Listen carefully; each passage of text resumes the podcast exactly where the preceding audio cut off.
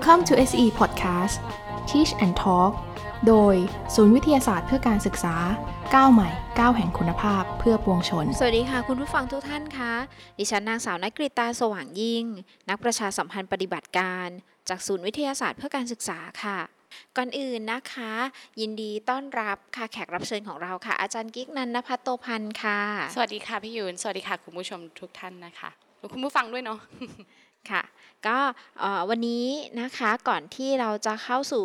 สาระความรู้นะคะที่เรานำมาฝากกันนะคะ ก็ มีข่าวประชาสัมพันธ์ค่ะ ขออนุญาตประชาสัมพันธ์กิจกรรมดีๆนะคะ ให้กับคุณผู้ฟังนะคะ ทุกท่านทราบนะคะ คือในเดือนนี้เดือนกันยายนนะคะ เรามีวันสำคัญนะคะ เกี่ยวกับพิพิธภัณฑ์นะคะก็คือวันพิพิธภัณฑ์ไทยนั่นเองนะคะ ซึ่งรัฐบาลนะคะได้ประกาศให้วันที่ 19 กันยายนของทุกปีนะคะ เป็นวันพิพิธภัณฑ์ไทยค่ะ ซึ่งได้ประกาศในปี พุทธศักราช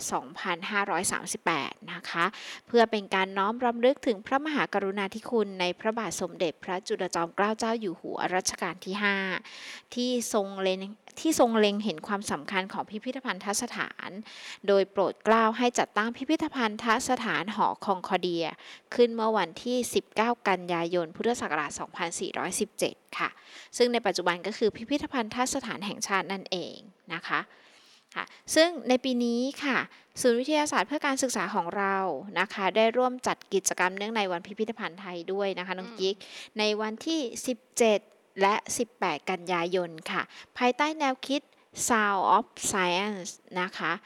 แปลเป็นไทยก็คือ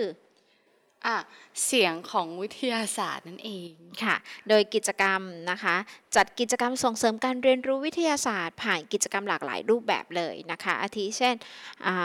กิจกรรมเสียงจากธรรมชาตินะคะ ฟังเสียงนก ฟังเสียงแมลงนะคะ กิจกรรมสนุกกับเสียง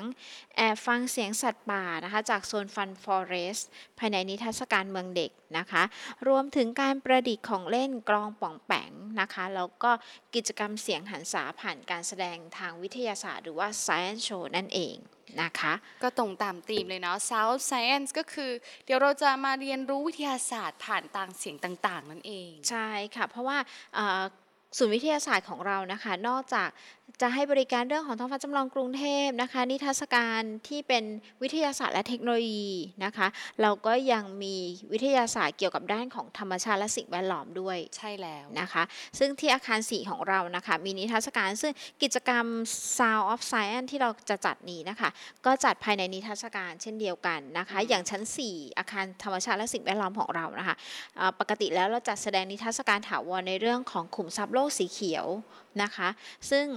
กิจกรรมในวันนั้นนะคะในนิทรรศการนี้ก็จะมีเรียนรู้เกี่ยวกับนกนะคะ ฟังเสียงนกในธรรมชาติ และอาจจะมีให้ทายด้วยนะคะว่าเอ๊ะมีเสียงนกกี่ชนิดนะคะ เรียนรู้นกบ้านนกป่านะคะแล้วก็อาจจะมีใบงานนะคะให้เด็กๆนะคะ ได้ร่วมกิจกรรมด้วยนะคะน่าสนใจค่ะนอกจากนี้นะคะที่ชั้น 5 ของเรานิทรรศการโลกของแมลง ก็จะมีการทำกิจกรรมนะคะ ฟังเสียงแมลงด้วยนะคะ ซึ่งก็จะมีเรื่องของความถี่ของเสียงที่สัตว์รับรู้ได้นะคะ ความดังความดังเสียงของสัตว์นะคะ แล้วก็จัดแสดงแมลงพร้อมให้ความรู้จากแหล่งกำเนิดเสียงของแมลงด้วยนะคะ และที่ชั้น 6 อย่างที่เราเกริ่นไปก่อนหน้านี้แล้วนะคะ ในโซนฟันฟอเรสต์นะคะ ก็จะมีแอบฟังเสียงสัตว์นะคะ ในนิทรรศการ แล้วก็ประดิษฐ์กรองป่องแป่งนะคะที่ชั้น 6 นะคะ แล้วก็การแสดง Science Show นะคะ เรื่องเสียงค่ะ กิจกรรมเสียงหันษา ก็จะอยู่ที่ชั้น 7 ค่ะ อาคาร 4 นะคะ โดยจัดแสดงวันละ 2 รอบ ก็คือรอบเวลา 11 นาฬิกา แล้วก็รอบเวลา 12อ่า14 นาฬิกานะคะจำกัดผู้ชมไม่เกิน 50 คนต่อรอบนะคะ ซึ่งกิจกรรมทั้งหมดนี้ ฟรีนะคะไม่มีค่าใช้จ่ายใด ๆ เพิ่มเติมค่ะสำหรับผู้ที่สนใจก็จะเข้าอาคาร 4 ก็ซื้อบัตรชมนิทรรศการนะคะ ตามปกติค่ะ เด็กราคา 20 บาทเท่านั้นเองนะคะ ผู้ใหญ่ราคา 30 บาท สามารถเยี่ยมชมได้ตลอดทั้งวันเลย แล้วก็ร่วมกิจกรรมพิเศษนี้ได้ฟรี โดยไม่ต้องอจ่ายค่าอะไรเพิ่มเติมนะคะค่ะตอนนี้ก็ เป็นข่าวที่เรานำมาประชาสัมพันธ์นะคะ ให้รับทราบนะคะ โดยทั่วกันถ้าหากว่าสนใจก็อย่าลืมนะคะ 17ถึง18 กันยายนนี้ค่ะ ตั้งแต่ 9 นาฬิกาถึง 16 นาฬิกาเลยนะคะ น่าสนใจมาก ๆ เลยนะคะ เพราะนอกจากจะเป็นการเฉลิมฉลองวันพิพิธภัณฑ์ไทยแล้วเนาะยังถือว่าเป็นโอกาสอันดีที่คุณผู้ชมทางบ้านนะคะ จะได้เที่ยวอ่าหลาย ๆ ที่เป็นธีมงานเป็นการเที่ยวแบบมีธีมใช่เนาะค่ะ หลาย ๆ พิพิธภัณฑ์นะคะที่ร่วม จัดกิจกรรมนี้นะคะเขาก็อาจจะมีการนำเสนอนะคะในธีมของเสียงเหมือนกัน แต่อาจจะเป็นรูปแบบอื่น เพราะฉะนั้นเนี่ยก็สามารถอ่าท่องเที่ยวตามพิพิธภัณฑ์ต่างๆ ได้นะคะ ซึ่งก็เดี๋ยวเขาก็จะเริ่มมีการประชาสัมพันธ์กันมาบ้างแล้วนะคะ ก็ลองติดตามดูได้นะคะ ใครไม่สะดวกไปที่ไหนนั่งรถไฟฟ้ามาที่เอกมัยแล้วมาที่เราก็ได้นะคะอ่าใช่อย่าค่ะลืมว่าทางนี้เราก็มีงานที่ถือว่าร่วมเฉลิมฉลองเหมือนกันในธีมเดียวกันเนาะและที่สำคัญ ถึงแม้จะไม่อยากมา BTS เราก็ยังมีที่จอดรถด้วยนะพี่หยุนค่ะเออขับรถมาก็สะสะดดววกกสนะคะ เรามีที่จอดรถโดยไม่เสียค่าใช้จ่ายใด ๆ นะคะเรียกที่ได้จอดรถรับได้เป็นร้อยคันเรียกนะได้ว่าคะฟรีแถมบัตรเข้าชมนิทรรศการก็ราคาถูกอีกด้วยเนาะเพราะว่าเราเป็นหน่วยงานราชการที่บริการประชาชนจริงๆใช่เราไม่ได้หวังผลกำไรอะไรอ่าใช่นคเพราะฉะนั้นถือว่าเป็นโอกาสอันดีเลยนะคะ ใครที่ยังไม่เคยมา ก็มาใครที่มาแล้วก็ถือว่ามาดูของใหม่ซึ่งเป็นส่วนหนึ่งของการเฉลิมฉลอง วันพิพิธภัณฑ์ไทยในธีม Sound of Science นั่นเอง ใช่ค่ะ เดือนที่แล้วมาดูดาวแล้ว เดือนนี้มาดูอีกก็ได้นะคะ เพราะว่าภาพยนตร์เราเปลี่ยนเรื่องไปแล้วด้วยอ่าใช่หลาย ๆ คนคงทราบเนาะว่า ใครที่เป็นแฟนพันธ์แท้ท้องฟ้าจำลองกรุงเทพ หรือว่าใครที่อาจเคยมาไม่กี่ครั้งแต่น่าจะจำได้ว่า ในช่วงการแสดงดูดาวของเราเนี่ยครึ่งหนึ่งจะเป็นการดูดาวโดยการบรรยายสด ซึ่งในประเทศไทยเนี่ยมีแค่ไม่กี่ที่เท่านั้นนะคะ ที่บรรยายสดหลายคนไม่ทราบ โดยคนแรกที่เขาเรียกว่าเป็น OG Original ก็คือแน่นอนท้องฟ้าจำลองแห่งแรกของเมืองไทยก็คือท้องฟ้าจำลองกรุงเทพเอกมัยนั่นเอง ซึ่งอีกไม่นานเราก็จะเฉลิมฉลองครบรอบ 60 ปีแล้วนะเย้อายุก็ไม่น้อยแล้วนะจะแซยิดอยู่แล้ว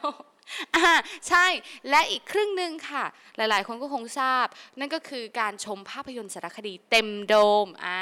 ของเราซึ่เต็มโดมเลยนะคะใช่ของเราเต็มโดมเนาะซึ่งเดือนที่อ่าเดือนนี้ก็คือเดือนสิงหาคมอะอ่า ที่ผ่านมานะเรานำเสนอเรื่อง Back to the Moon for Good กลับไปดวงจันทร์กันเถอะ ซึ่งเป็นการเฉลิมฉลองการ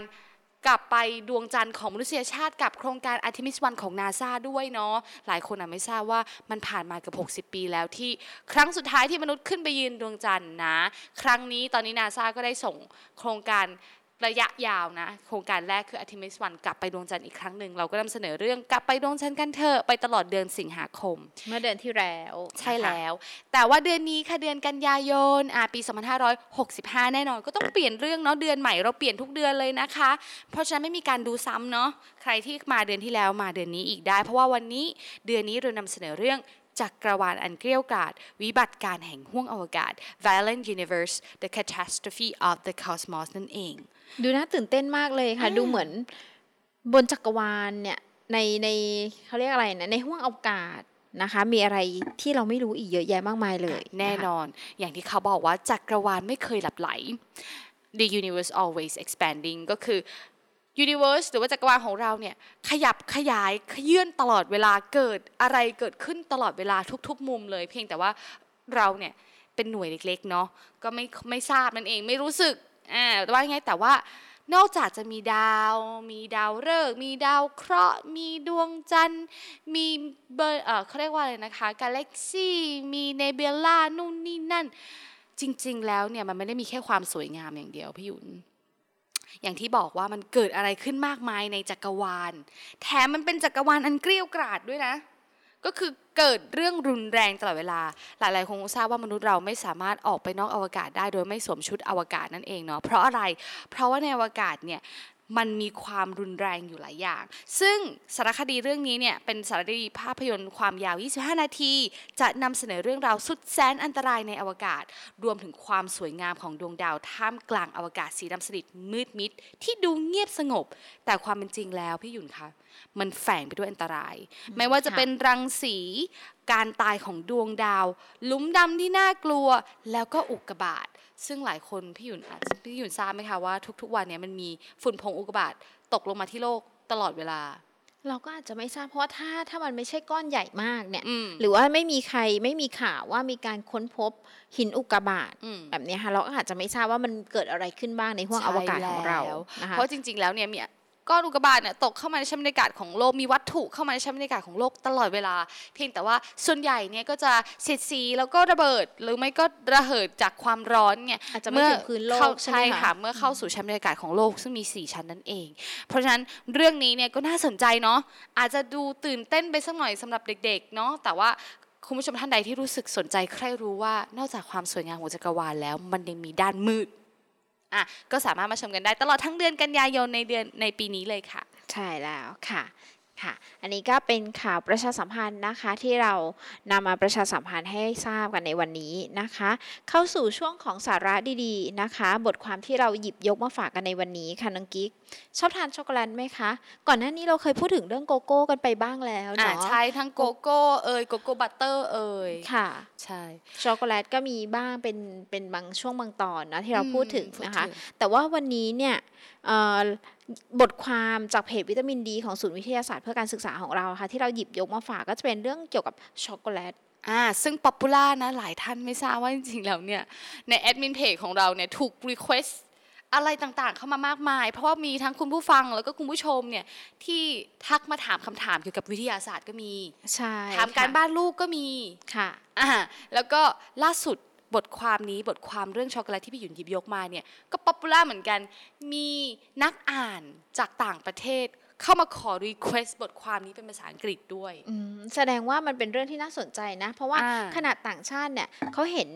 เอ่อเป็นภาษาไทยบทความนี้เป็นต้องขออนุญาตอ่า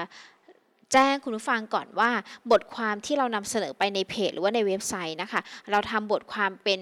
ภาษาไทยนะคะ ซึ่งทางนักวิชาการของเราเนี่ยก็จะไปค้นคว้าเพิ่มเติมนะคะ จากหลาย ๆ แหล่งข้อมูลนะคะ แล้วมาเรียบเรียงนะคะ ให้เข้าใจได้ง่าย ๆ แล้วก็นำเสนอออกไปนะคะ ผ่านอินโฟกราฟิกนะคะอ่าสวยงามแบบนี้ค่ะดูค่ะเข้าใจง่ายใช่ค่ะ อย่างเอ่อลูกค้าบางท่านเนี่ยก่อนหน้านี้อย่างเอ่อ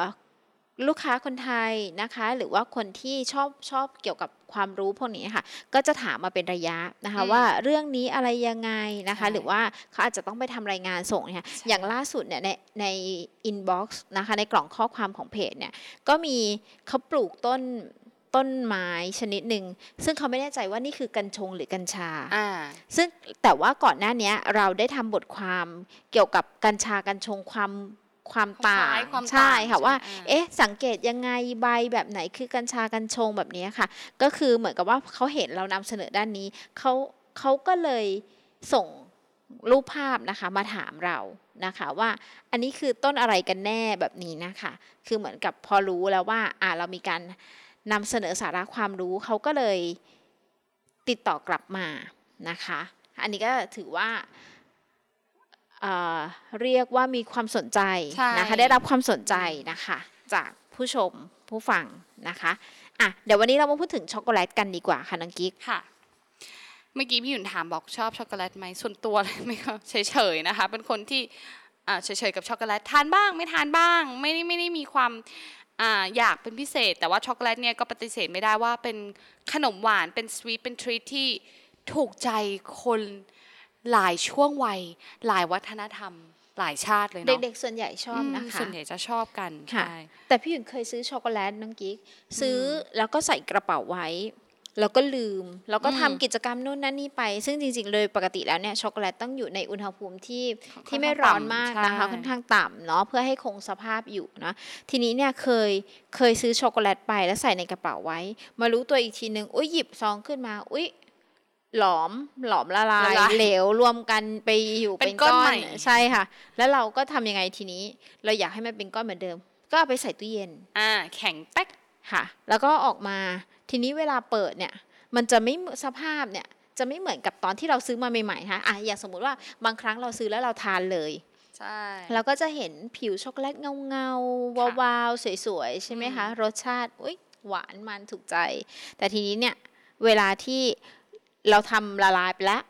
อุณหภูมิสูงใช่ไหมคะละลายแล้วเราเอาไปใส่ตู้เย็นเอาออกมาเนี่ย สภาพไม่เหมือนเดิม ทีนี้แต่ก่อนอะสงสัยเหมือนกันนะว่ามันทานได้ไหมมแต่ลองกัดชิมชิมๆนี่แล้วเอ้ยมันก็มันก็ไม่รสชาติมันก็ไม่ได้เปลี่ยนอะไรมากอะไรเงี้ยค่ะทีนี้บทความเนี้ยค่ะ จะมาตอบตอบคำถามนี้อืมว่ามันเกิดอะไรขึ้นใช่แล้วนะคะ หลายคนก็ ผู้บริโภคอะเนาะประสบเหมือนกันหมดแหละ 99%กล้าพูดเลยว่า ต้องเคยเจอสิ่งที่เรียกว่า chocolate bloom ช็อกโกแลตบลูมเหรอคะใช่ค่ะ bloom bloom ที่แปลว่าบานนี่แหละค่ะค่ะ หลายคนบอกเอ๊ะมันบานยังไงนั่นน่ะสิมันบานยังไงอ่าอันนี้ช็อกโกแลตบลูมนี่คือเกิดจากอะไรคะซึ่งถ้าคุณผู้ชมท่านใดคุณผู้อ่านท่านใดได้เห็นบทความนี้แล้วก็น่าจะจะทราบแล้วว่าจริงๆไอ้ช็อกโกแลต bloom เนี่ยก็คือ ก็คือการที่เราเห็นช็อกโกแลตเนี่ยมีจุดขาวๆอะอ่าที่เคยเห็นใช่ไหมคะอะที่ที่พี่หยุนบอกว่าพี่หยุนเอาช็อกโกแลตที่ละลายไปใส่ตู้เย็นใช่แล้วออกมาทานอีกครั้งหนึ่งใช่ใช่ใช่มีมันจะจุดมีเหมือนขาฝ้าวๆขาวอ่าๆมีอยู่บนจุดผิวช็อกโกแลตใช่ค่ะมันจะไม่วาวๆเหมือนตอนที่เราซื้อมาซื้อมาใหม่ๆใหม่ๆๆแล้วทานเลย อันนี้ค่ะเราเรียกว่าช็อกโกแลตบลูมนะคะ ซึ่งไอ้ bloom ตัวเนี้ยแปลว่าบาน แปลว่าเบ่งบาน ใช้กับดอกไม้หรือใช้กับเชื้อราหรือใช้กับเขาเรียกว่า บริเวณที่มีจุดจุลินทรีย์หรือสิ่งมีชีวิตที่แบบมันมันเขาเรียกว่าบานๆขึ้นมามันโผล่ขึ้นมา แต่ว่าไอ้ที่เราเห็นเนี่ยไม่ใช่จุลินทรีย์สิ่งมีชีวิตค่ะไอ้ช็อกโกแลต bloomูมที่เราเห็นบนช็อกโกแลตที่เราซื้อมาทานเนี่ยมันแบ่งได้เป็นสองอย่างค่ะเนาะอย่างแรกเขาเรียกว่า fat bloom ก็ตามชื่อเลยก็คือไขมัน และอีกอันหนึงก็คือ sugar bloom หรือว่าน้ำตาลนั่นเองค่ะพี่หยุนค่ะ ซึ่งตรงนี้เนี่ยต้องบอกก่อนว่า ทั้งสองอย่างเนี่ยสามารถเกิดขึ้นได้ทั้งพร้อมกันแล้วก็แบ่งเป็นอย่างใดอย่างหนึ่งขึ้นอยู่กับสภาพสิ่งเอ่อสภาพแวดล้อมของสิ่งที่เราเก็บ อันดับแรกๆเดี๋ยวเรามาแยกให้ฟังกันแบบคร่าวๆง่าย ๆ ก่อนเนาะในเรื่องของ fat bloom หรือว่าไขมันบานนั่นเองอะค่ะค่ะ ไขมันบานเนี่ยอันนี้จะพบน่าจะพบได้บ่อยเหมือนกัน เพราะว่าเนื่องจากว่าอ่าเป็นเมืองร้อนนิดหนึ่งค่ะ ซึ่งช็อกโกแลตตัวเนี้ยค่ะ คือหลายคนคงทราบว่าช็อกโกแลตในช็อกโกแลตนี้มี cocoa butter ค่ะเราพูดกันไปแล้วเนาะใน episode หนึ่งพูดถึงประโยชน์ของ cocoa butter กัน เพราะว่าเขามี cocoa butter แล้วก็ยังมีอ่าไขมันอย่างอื่นที่ผสม ซึ่งในแต่ละยี่ห้อในแต่ละแบบอะเขาจะมีส่วนประกอบของโกโก้บัตเตอร์แล้วก็ไขมันสัตว์ที่เติมหรือไขมันพืชที่เติมลงไปเนี่ยเพื่อให้เกิดการหล่อหลอม แล้วก็เกิดให้เขาเรียกว่าเกิดให้เกิดการคงรูปในอุณหภูมิปกติเนี่ย ต่างสัดส่วนกันค่ะอืมส่วนประกอบไม่ไม่ใช่เหมือนกันไม่ของเหมือนแต่ละยี่ห้อเนาะแต่ละยี่ห้อบางชนิดใช่ค่ะแต่ละบางบางยี่ห้อก็อาจจะใส่สัดส่วนหนึ่งต่อสองต่อแล้วแต่แล้วแต่สูตรเขาอะเนาะแต่ว่าไม่เหมือนกันแน่นอน เพราะฉะนั้นจริง ๆ แล้วในช็อกโกแลตที่เป็นช็อกโกแลต process หรือช็อกโกแลตที่เราซื้อมาเนี่ยมันจะมีไขมันมากกว่าแค่ไขมันโกโก้มันจะมีไขมันพืชหรือไขมันสัตว์ผสมอยู่ด้วย ซึ่งแน่นอนเมื่อมีไขมันหลายชนิดหลายแบบ เขาเรียกว่า melting point หรือว่าจุดเดืด หลอมละลายจุดหลอมละลายเนี่ยมันค่ะจะต่างกันอะแน่นอนเพราะฉะนั้นมันก็จะมีอันที่สูงหน่อย อันที่ต่ำหน่อย อันที่ต่ำหน่อยก็แปลว่าอะไรเอ่ยแปลว่า อุณหภูมิยังไม่ทันร้อนมากก็ละลายอืมแปลว่าค่ะอะซึ่งซึ่งจริง ๆ เนี่ยการทำช็อกโกแลตเขาก็ต้องพยายาม ให้มีจุดหลอมที่ค่อนข้างสูงใช่ไหมคะค่ะไม่ใช่ว่าโอ้ยเพื่อให้คงรูปใช่นานคงรูปๆนานๆหไม่ใช่แบบค่ะ20 องศาก็เละและอะไรอย่างเงี้ยอะเขาถึงมีช็อกโกแลตที่ละลายในมือไม่ละลายในมือถูกไหมคะค่ะอะใช่แล้วไอ้ตัวโคโค่บัตเตอร์เนี่ยมันละลายมันจุด melting point มันค่อนข้างต่ำค่ะก็คือหมายความว่า อุณหภูมิไม่ต้องสูงก็ละลายได้แล้วค่ะ แล้วมันก็แยกตัวออกมาเนี่ยแหละ จุดนี้แหละที่ทำไมหลายอย่างหลายยี่ห้อเขาถึงผสมไขมันพืชไขมันสัตว์เพิ่มเข้าไปเพื่อให้มันคงรูปมากขึ้น เพราะว่าโกโก้ไขมันโกโก้โดยธรรมชาติเนี่ยที่มีอยู่ในช็อกโกแลตเนี่ยมันค่อนข้างละลายง่ายว่าง่ายละลายไวค่ะมันก็จะเบี้ยวเหมือนที่พี่หยุ่นว่า มันก็จะค่ะบิดก็จะเบี้ยวไม่คงรูปเอาจจะทำให้ดูไม่น่าทานไม่น่าเนาะทานใช่และค่ะที่สำคัญก็คือเลอะค่ะเคยใช่ไหมคะ เอาไว้ในกระเป๋านานค่ะๆเลอะเต็มไปหมดละลายหมดเพราะฉะนั้น เมื่อมี cocoa butter อยู่ ซึ่งจำเป็นเนาะเพราะเราใช้ผงโกโก้ถ้าเป็นผงโกโก้แท้เนี่ยมันต้องมีอยู่แล้ว เมื่อถึงอุณหภูมิประมาณหนึ่งไอตัว cocoa butter ก็ละลายออกมาก่อนค่ะพูดง่ายๆ มันก็ค่ะแยกตัวออกมาก่อน จากไขมันพืชไขมันสัตว์ค่ะอะถ้าถ้าให้เดาพี่อยู่ระหว่างไขมันพืชกับไขมันสัตว์อันไหนจุดหลอมเหลวต่ำกว่ากันอันไหนสูงกว่ากัน พืชค่ะไขมันเดาเดาว่าพืชเดาว่าพืชจะจะมีจุดหลอมต่ำกว่า จุดหลอมหลอมละลายต่ำกว่าอะเพราะว่าอะไรคะ อืม มันไม่น่าจะผ่านกระบวนการอะไรมาเยอะ หรือว่า มันมันเป็นจากพืชอะเราเข้าใจว่าจากพืชมันน่าจะจะมีความเซนซิทีฟกว่า อ่า ใช่ใช่ค่ะเพราะจะเห็นได้เลยว่าไขมันพืชก็คือพวกน้ำมันต่างๆ เนี่ยเมื่ออยู่ในอุณหภูมิห้องคือเป็นของเหลวหมดเลยเนาะ ใช่ค่ะ ใช่ ไขมันสัตว์ก็อาจจะมีบ้างที่เป็นก้อน อ่า ใช่แล้ว เพราะฉะนั้นไอ้ตัวอุณหภูมิพวกนี้มันต่างกัน ทีนี้มันก็เลย พออุณหภูมิยิ่งในบ้านเราแล้วร้อนเนี่ยอะไรอะไรเอ่ยโคโค่บัตเตอร์มันก็แยกตัวออกมา แยกตัวเป็นของเหลวใช่ไหมคะ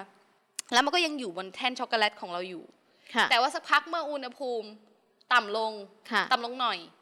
มันก็เกิดการ solidify หรือเกิดการแข็งตัวนั่นเองค่ะ กลับไปสู่สภาพที่เป็นของแข็งใช่ซึ่งขาวๆ อย่างที่พี่หยูนเห็นนั่นเอง อย่างนี้ช็อกโกแลตมันก็จะลายๆไหมคะ เป็นลายๆใช่ สีน้ำตาลอ่อนๆ คือบางทีใช่เราเราเปิดช็อกโกแลตที่มันเคยละลาใช่ยมันเป็นใช่ไหมคะฝ้ามัมันก็จะเป็นริ้วอืมเป็นฝ้าๆ เป็นขาวๆหน่อยอย่างที่พี่หยูนเห็นที่พี่หยูนบอกว่า พอละลายปุ๊บมันเสียทรงก็เลยเอาเข้าตู้เย็นซะหน่อย กับมันก็แข็งกันละมาแล้วแล้วก็เห็นว่ามันขึ้นฝ้าๆค่ะแสดงว่าถ้าเป็นโปรเซสนี้แสดงว่าที่เราเห็นนั้นคือ fat bloom เพราะว่ามีค่ะเรื่องของอุณหภูมิเย็นเข้ามาผสมอืมและค่ะที่สำคัญถ้าบอกว่าถ้าอยากแก้สิ่งเนี้ยง่ายมาก แค่เอาช็อกโกแลตไปละละลาย แล้วก็เอาขึ้นรูปใหม่อืมค่ะไอ้ไขมันก็จะหายไปค่ะ ก็จะไม่เห็นอีก เพราะมันโดนความร้อนแล้วค่ะค่ะ แต่ถ้าเรามาพูดถึงอีกอย่างหนึ่งค่ะพี่หยุนค่ะ นั่นก็คืออะไรเอ่ยsugar bloom อ่าถูกต้องค่ะนั่นก็คือตามชื่อนั่นคือน้ำตาลนั่นเองเนาะก็คือเป็นการแยกแยกหมายถึงว่าตัวชั้นของน้ำตาลเนี่ยแยกออกมาจากช็อกโกแลตแบบนี้หรือเปล่าคะถูกค่ะถูก แต่ว่าเหมือนมันแยกคนละเขาเรียกว่า condition คือ คือองค์ประกอบที่จะทำให้เกิดมันต่างกันนั่นเองค่ะถามว่าอ่าในบ้านเราเนี่ยที่พี่บอกพี่อยู่เมื่อกี้ว่าในบ้านเราเนี่ยส่วนมาก อาจจะเจอทั้งสองอย่างควบคู่เข้าด้วยกัน เนื่องจากว่ามี condition พิเศษ บ้านเราเป็นเมืองร้อนมากร้อนแถมที่สำคัญคือ ชื้นใช่แล้ว บ้านเราเนี่ยเป็นเขาเรียกว่าเป็น tropical country ก็คือประเทศที่อยู่ใกล้เส้นศูนย์สูตรก็คือมีมรสุม ความชื้นสัมพัทธ์จะสูงมาก เหนียวเนอะหนะเลย นี่ความชื้นสัมพัทธ์ยิ่งสูงยิ่งทำให้เราเหงื่อออกนะคะบางหลายคนสงสัยว่าต่างประเทศพอถึงหน้าร้อนแดดก็มีทำไมมันไม่รู้สึกร้อนเท่าไหร่เลย เพราะว่าความชื้นเขาน้อยค่ะอะแต่ว่ารังสีจากแดดยังอยู่นะ ไม่ใช่ว่าไม่ร้อนแล้วคุณก็ไปยืนตากแดดเป็นชั่วโมงไม่ได้นะคะ ก็ยังทำร้ายผิวอยู่นะ ต้องระวังผิวยังไม่ได้ แต่ว่า ประเทศไทยเนี่ยหรือว่าประเทศแถบเอเชียเนี่ยแถวที่เป็น tropic country เนี่ยจะมีความชื้นสัมผัสสูง ก็คือมีทั้งความร้อนและความชื้น เดาได้เลยพูดถึงความร้อนและความชื้น ถ้าเกิดว่าความร้อนอากาศเนี่ยมันทำให้เกิด fat bloom ความชื้นทำให้เกิด sugar bloom ค่ะพี่ยุนอืมค่ะ แล้วลักษณะของของช็อกโกแลตที่ที่เกิดอ่าเหตุที่ที่เกิดปฏิกิริยาทำให้เกิด sugar bloom เนี่ยลักษณะมันจะเป็นยังไงคะพอเราเปิด แกะห่อช็อกโกแลตออกมานะคะพอแกะออกมาแล้วมันก็จะเป็นจุดขาวๆเป็นเอาจะเป็นวงวงดวงดวงๆแบบนี้ใช่ใช่ไหมค่ะคะเป็นจุดๆแต่ว่าถ้าเป็นตัวไขมันมันอาจจะเป็นริ้วๆเหมือนลายช็อกโกแลตใช่แบบค่ะจะดูเหมือนคเป็นฝ้าๆอ่าถ้า sugar bloom จะเป็นเออฝ้าฝ้าๆผงผงเอ้ยนิดนิดถ้า sugar bloomจะเป็นจะเป็นดอกเอ่อเป็นจุดๆแต่ว่าถ้าค่ะเป็นแฟตบูมจะดูเหมือนเป็นฝ้าทั่วๆนะคะอ๋อค่ะฝ้าขาวๆจางๆ ถ้าเป็นเป็นฝ้าฝ้าขาวๆจางๆริ้วๆอ่าอย่างที่พี่หยุนบอกค่ะแต่ว่าถ้าเป็นจุดๆๆเนี่ยส่วนใหญ่จะเป็นชูการ์อย่างที่พี่หยุนค่ะบอกนั่นก็คือการที่ น้ำตาลเนี่ยมันแยกออกมาจากตัวช็อกโกแลตนั่นเองอืมซึ่งค่ะแน่นอนตัวไหนที่มีน้ำปริมาณน้ำตาลสูง แล้วอยู่ในความชื้นสูงก็จะมีจุดเยอะหน่อยค่ะไอ้กระบวนการที่ว่าเนี่ยนะคะมันก็คือจากหลายคนคงทราบว่า น้ำกับน้ำตาอ่าน้ำกับไขมันมันไม่ถูกกันถูกไหมค่ะอ่าน้ำกับน้ำกับไขมันแยกชั้นไม่ถูกันแยกชั้นกันอยู่แล้ว และในช็อกโกแลตเนี่ยมันมีส่วนองค์ประกอบที่มีน้ำผสมอยู่จากน้ำตาล น้ำตาลเมื่อละลาย มันจะเป็นอะไรคะพี่หยุน สถานะของจากของเป็นของแข็กลายเหลวเป็นของเหลวใช่ไหมอืมซึ่งของเหลวแน่นอนว่าต้องมีน้ำเป็นส่วนประกอบใช่ไหมคะแล้วก็อีกอย่างหนึ่งก็คือน้ำไอ้ตัวที่เมื่อน้ำตาลมันละลายออกมาเนี่ยจากความร้อนเนาะจากความร้อน มันก็มีน้ำออกมาเป็น by product ด้วย ทีนี้เมื่อมีน้ำออกมาเป็น by product มันก็ไหลออกมาข้างนอก พอไหลมาแน่นอนน้ำกับไขมันของช็อกโกแลตที่เราบอกไปเมื่อกี้มีทั้ง cocoa butter ไขมันพืชไขมันสัตว์มันแยกชั้นกันอยู่แล้ว มันก็เลยออกมาอยู่ข้างนอก เหมือนหายใจ เนื่องแล้วความชื้นเนี่ยมันจะดึงมันจะดึงเอาอะไอ้ตัวน้ำตาลมาข้างนอกค่ะค่ะ แล้วมันก็มาตกผลึกข้างนอกอ๋อมันก็เลยเป็นจุดขาวใช่แล้ว ก็เลยค่ะเป็นจุดขาวๆ ทีนี้หลายเมื่อเมื่อกี้มีวิธีแก้ที่บอกพี่หยุนว่า เอ๊ะๆเอาไปหลอมใหม่ เออไอ้แฟตบูมเนี่ยพอเอาไปหล่อใหม่ขึ้นขึ้นใหม่อะ มันก็กลายมาเป็นช็อกโกแลตแท่งใหม่เลยค่ะดูไม่มีไอตัวขาวๆแล้ว แต่อืมว่าวิค่ะธีนี้ใช้กับเอ่อ ไอตัวชูการ์บลูมไม่ได้นะคะอ๋ออ่าค่ะเพราะว่ามันมันก็ยังมันจะแยกแยกกันออกมาเลย เป็นคริสตัลออกมาต่างหากพอไปไปไปต้มมันก็ไม่ค่อยไม่ค่อยกลับเข้ามาเป็นเนื้อเดียวกันแล้ว แต่ถ้าพูดถึงว่าถ้าเราซื้อมาทานเองเนี่ยเราเราไม่ต้องเอาไม่ไปต้องหลอกห่วงใหม่อะไรก็ได้ใช่เพราะว่าเอ่อในบทความเขาก็บอกว่าจริง ๆ แล้วเนี่ยช็อกโกแลตที่ที่เกิดอ่าช็อกโกแลตบูมก็คือไม่ว่าจะเกิดทั้งชูการ์บูมแล้วก็แฟตบูมเนี่ยใช่ค่ะไม่เป็นอันตรายในการบริโภค ใช่ เพราะว่าเขาเรียกว่า อาหารที่มีน้ำตาลเป็นส่วนประกอบเยอะๆเนี่ยเขาเรียกว่า unperishable food perish แปลว่าหายไปหรือทำให้เสียหรือทำให้แย่นะคะก็คือมันเป็นอาหารที่ life shelf เนี่ยค่อนข้างนานก็คือมีอายุค่อนข้างนานค่ะเหมือนเวลาเราถนอมอาหารด้วยการเชื่เชื่ออมมอ่าเก่งมากค่ะเชื่อมกันเชื่อมกันอบหวานกันอะไรอย่างเงี้ยค่ะ คือทานกันทำเป็นแยมอย่างเงี้ยค่ะเพราะว่าอะไรเอ่ยแบคทีเรียจะไม่โต ค่ะ คือ condition คือคือแบคทีเรียไม่สามารถอยู่ในอ่าสิ่งแวดล้อมที่เป็นกรดมากเกินไป เค็มมากเกินไป หรือหวานมากเกินไป เพราะว่ามันไม่เหมาะสมแก่การมีชีวิตอยู่นั่นเองก็ไม่มีค่อยค่ะมีน้ำหนึ่งที่สำคัญคือไม่ค่อยมีน้ำด้วย เพราะฉะนั้น เพราะฉะนั้นถึงเกิดช็อกโกแลต bloom ไม่ว่าจะเป็นแบบไหนก็ยังปลอดภัยสำหรับการทานได้เพียงแต่ว่าอาจจะดูไม่น่าทานใช่ค่ะแล้วก็รสชาติอาจจะเปลี่ยนรสชาติกับเนื้อสัมผัสอาจจะเปลี่ยนไปนิดหน่อยนะคะใช่แต่ว่าถ้าหากว่าใครให้ช็อกโกแลตมา หรือเราไปเปิดตู้เย็นว่าอุ้ยเห็นช็อกโกแลตอยู่ใช่ใช่เปิดขึ้นมาเฮ้ยทำไมมีฝ้าขาวๆเป็นลาหรือเปล่าใช่แล้วหรือเสียหรือเปล่าแบบนี้นะคะ ไม่ต้องตกใจนะคะ ไม่เป็นแน่นอนนะค่ะอันนี้ก็เพียงคือเป็นเป็นช็อกโกแลตบูมหรือชูช็อกโกการแลตบูมบูมนั่นเองใช่ค่ะแต่ว่ามันก็มีวิธีใช่ไหมคะพี่หยุนค่ะ มีวิธีป้องกันการเกิด ถ้าใครบอกว่า เออเราซื้อมาแล้วเราอยากจะเอาไปให้คนอื่นค่ะแต่ว่าถ้าคนอื่นไปเปิดแล้วเห็นนี้เขาอาจจะตกใจก็ได้ เพราะฉะนั้นถ้าซื้อมาแล้วยังไม่ได้ให้ มีวิธีการค่ะเก็บรักษาใช่ไหมค่ะคะ เขาบอกว่าการเก็บช็อกโกแลตนะคะ ควรเก็บในอุณหภูมิที่เหมาะสมก็คืออยู่ที่ 17ถึง20 องศาเซลเซียสนะคะ ไม่เก็บในที่ชื้นนะคะ เมื่อนำออกจากตู้เย็นก็ไม่ควรวางจนเกิดความชื้นบนช็อกโกแลต เพราะฉะนั้นคือเหมือนกับว่าถ้าเอาออกมาแล้วเราก็อาจจะควรจะทานเลยนะคะ เพราะว่าใช่บางทีเราอาจจะเห็นว่า อุ๊ย ไอ้กระดาษที่ห่อเนี่ยมันเริ่มจะเปียกๆแล้วแบบนั้นนะคะอืมเนาะมันอาจจะไม่ดีค่ะ แล้วก็อย่างที่สองเขาเรียกว่าการ tempering ช็อกโกแลตค่ะ ซึ่งเป็นการเป็นขั้นตอนในการทำช็อกโกแลต โดยควบคุมควบคุมอุณหภูมิการละลายนะคะ แล้วก็การเย็นตัวของช็อกโกแลต เพื่อที่จะทำให้เกิดโครงสร้างผลึกไขมันเรียงตัวแข็งแรงนะคะ ทนต่อการเปลี่ยนอุณหภูมิทำให้ช็อกโกแลตที่มีเนื้อสัมผัสดีนะคะ เงาสวยแล้วก็ไม่เป็นฝ้าขาวๆ อันนี้คือไอ้วิธีที่สองเนี่ยคือเราทำไม่ได้ครับมันเป็นกระบวนการตั้งแต่การผลิตช็อกใช่โกแลตั้ตงแต่เลยการผลิตนะคะแล้วเพื่อค่ะอ่า เพื่อเป็นการป้องกันการเกิดปัญหาอ่าการการเกิดช็อกโกแลตบลูมนะคะใช่เขาก็เลยจะมีกรรมวิธีในลักษณะนั้นเพราะว่าความค่ะชื้นเนี่ยมันมันอยู่ได้ทั่วไปแม้กระทั่งขั้นตอนวิวิธีการผลิต แล้วก็โดยเฉพาะวิธีการห่อการบรรจุภัณฑ์นั่นเอง ใช่ค่ะ แล้วก็ 3 คือการปรับส่วนผสมของช็อกโกแลตนะคะ ก็คือลดส่วนผสมของ น้ำมันอื่นนะคะในสูตรช็อกโกแลตที่มีผลต่อโครงสร้างผลึกไขมันในช็อกโกแลตแล้วก็ทำให้ช็อกโกแลตมีเนื้อสัมผัสนุ่มด้วยนะคะค่ะค่ะ และนี่ก็คือเป็นสาระดีๆ เกี่ยวกับช็อกโกแลตที่นำมาฝากกันในวันนี้นะคะ เห็นช็อกโกแลตขาวๆ ไม่ต้องตกใจนะคะ สามารถรับประทานได้ตามปกติค่ะค่ะ แล้วก็สำหรับวันนี้นะคะ เวลาหมดลงเร็วมากเลยค่ะน้องกิ๊กอืมกำลังคุยเพลินเลยนั่นน่ะสินะคะค่ะ ก็เอ่อ ขออนุญาตฝากผู้ฟังนะคะ ติดตามข้อมูลข่าวสารค่ะ จากศูนย์วิทยาศาสตร์เพื่อการศึกษานะคะ ได้ผ่านทาง www.sciplanet.org ค่ะ Facebook Fanpage YouTube ศูนย์วิทยาศาสตร์เพื่อการศึกษาท้องฟ้าจำลองกรุงเทพ Spotify Google Podcast Teach and Talk สำหรับวันนี้เวลาหมดลงแล้วนะคะ เราสองคนต้องขอลากันไปก่อนนะคะ พบกันใหม่ในวันพุธหน้าค่ะ ค่ะ สวัสดีค่ะ สวัสดีค่ะ